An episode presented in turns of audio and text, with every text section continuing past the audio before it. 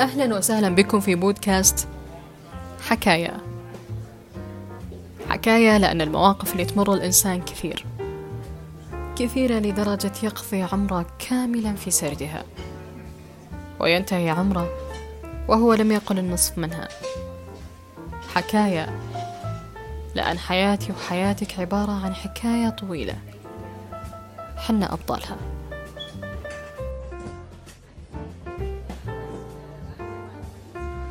موضوع الحلقة. برفقة الشاي.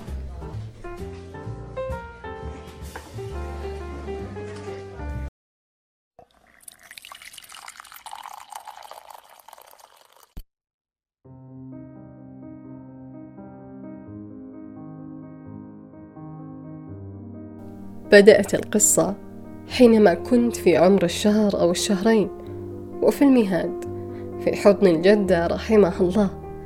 بكيت كثيرا رافضة كل شيء ما عدا الرغبة في البكاء أكثر كأي طفل رضيع آخر. فقررت أن تضع لي الشاي بدلا من الحليب لترضعني به فاستجبت لذلك بحب متلذذة به. بعد أن كبرت صرت أتعجب من محبتي الزائدة له ومن أين نبعت فجاءت هذه القصة كسبب مقنع ومضحك يشبع جوع الفضول والتساؤل.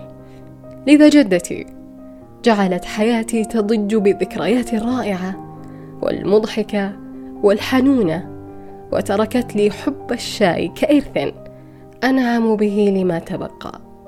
في الحياة لحظات عديدة الجلوس مع الإخوة المشي مع الرفيق الذي لا تمل حديثه الاجتماع مع العائلة. كما قيل البسيط من العمر أن تحتسي الشاي في رحابة البيت. أو حتى عندما لا تفعل شيئا. هكذا وحيدا دون التفكير بشيء. لا بد أن يكون الشاي حاضرا. يقول عبد العزيز البرتاوي كل شاي لا يشبه غيره. شاي عمان الظهيرة له طعم الجوع والتعب. شاي الاجتماع الأرستقراطي له طعم الزيف والكذب. شاي العصر ولمة شمل البيت له طعم الحكاية. شاي الحراسة الليلية له طعم الحذر وثمة شاي للسفر وشاي على شفا خندق بعد غارة ليلية ونعناع من أرض العدو وذكريات العائلة. كنت أحسب فيما مضى أن الشاي يحبه القلة وإذ به يحتل المركز الثاني بعد الماء على مستوى العالم بأسره. ولكن يبدو أن من يحبون القهوة قد نجحوا بالتسويق لها إلى أن أصبحنا نظن العكس ولا عجب إن كان كذلك. قد تظن أن الشاي نبتة خرجت هكذا واكتشفها من اكتشفها ومن ثم جابت بلاد العالمين بسلام ويسر. ولكن أود أن أخبرك أنها ليست.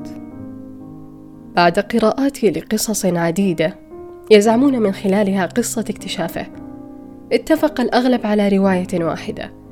تعود للإمبراطورية الصينية وهي أن في عام 2737 ما قبل الميلاد كان هناك إمبراطورا صينيا جالسا وأمامه خادمه يغلي الماء وإذ بورقة تسقط على الماء فتغير لونه. تعجب الإمبراطور من ذلك فقرر أن يضحي بنفسه ويتذوق الماء الذي سقطت فيه هذه النبتة الغريبة. والتي قد تكون مسمومة. فبعد أن تذوقوا أعجب بطعمها. فأصبح بعد ذلك دواء يستطب به. وبدأوا يضيفون إلى طعامهم. وبعد اكتشاف أنواع مختلفة منه. ونادرة أصبح يقدم كهدايا ثمينة للأباطرة. ولا يناله إلا النبلاء منهم. إلى أن اكتشفوه بعد ذلك الدول الأوروبية. وأمريكا. فقامت على إثره حروبا وجرحى وموتى للاستيلاء. على هذه النبتة التي عرفت الصين قيمتها فاحتكرتها. بعد ذلك أرسلت بريطانيا جاسوسا. دخل بين الصينيين وكأنه منهم. فسرق حفنة من هذه النبتة النادرة فأرسلها لبلاده ليزرعوها ويتاجروا بها. ومن هنا أضافت بريطانيا السكر للشاي كأول دولة تجعل هذا المر حاليا. ومن هنا أيضا وصل الشاي إلينا فتنعمنا به.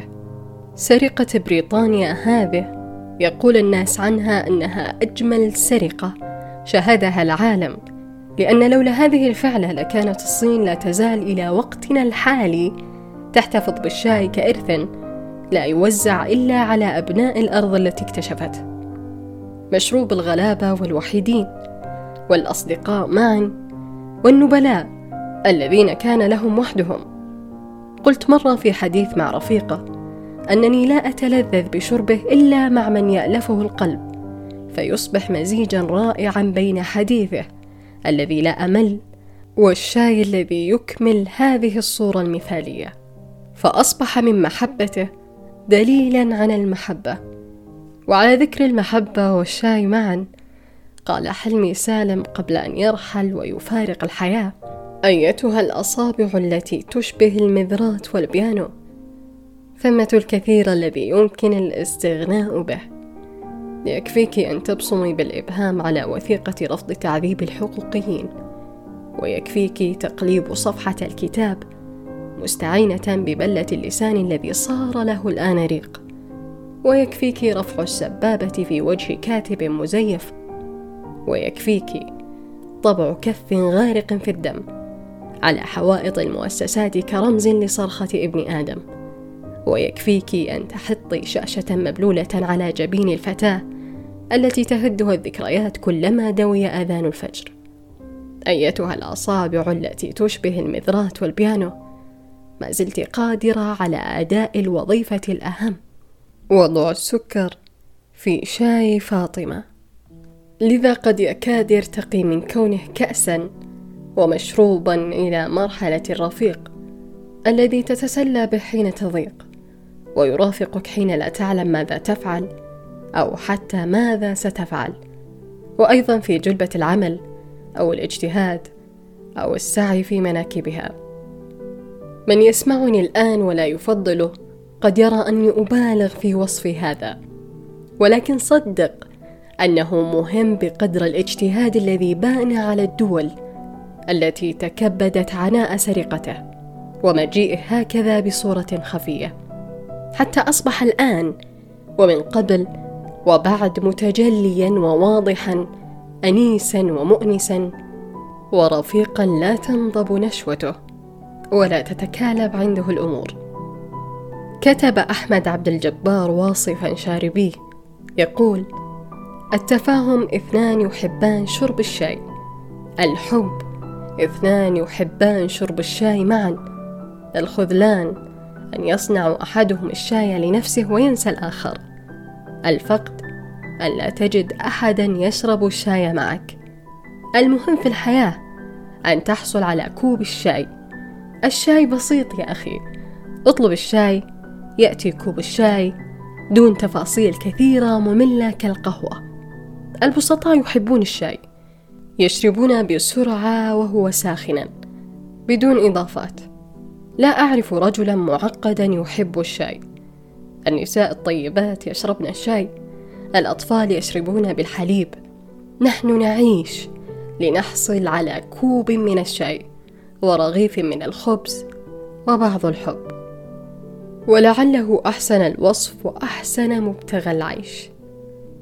هذه الحلقة من قلب المحب إلى قلب المحب الآخر. وإن كانت اقتباساتها كثيرة فهذا لأن القائلين أحسنوا الكلام من قبلي ولم يتركوا لمن مثلي إلا المديح لأن المحبوب واحدة.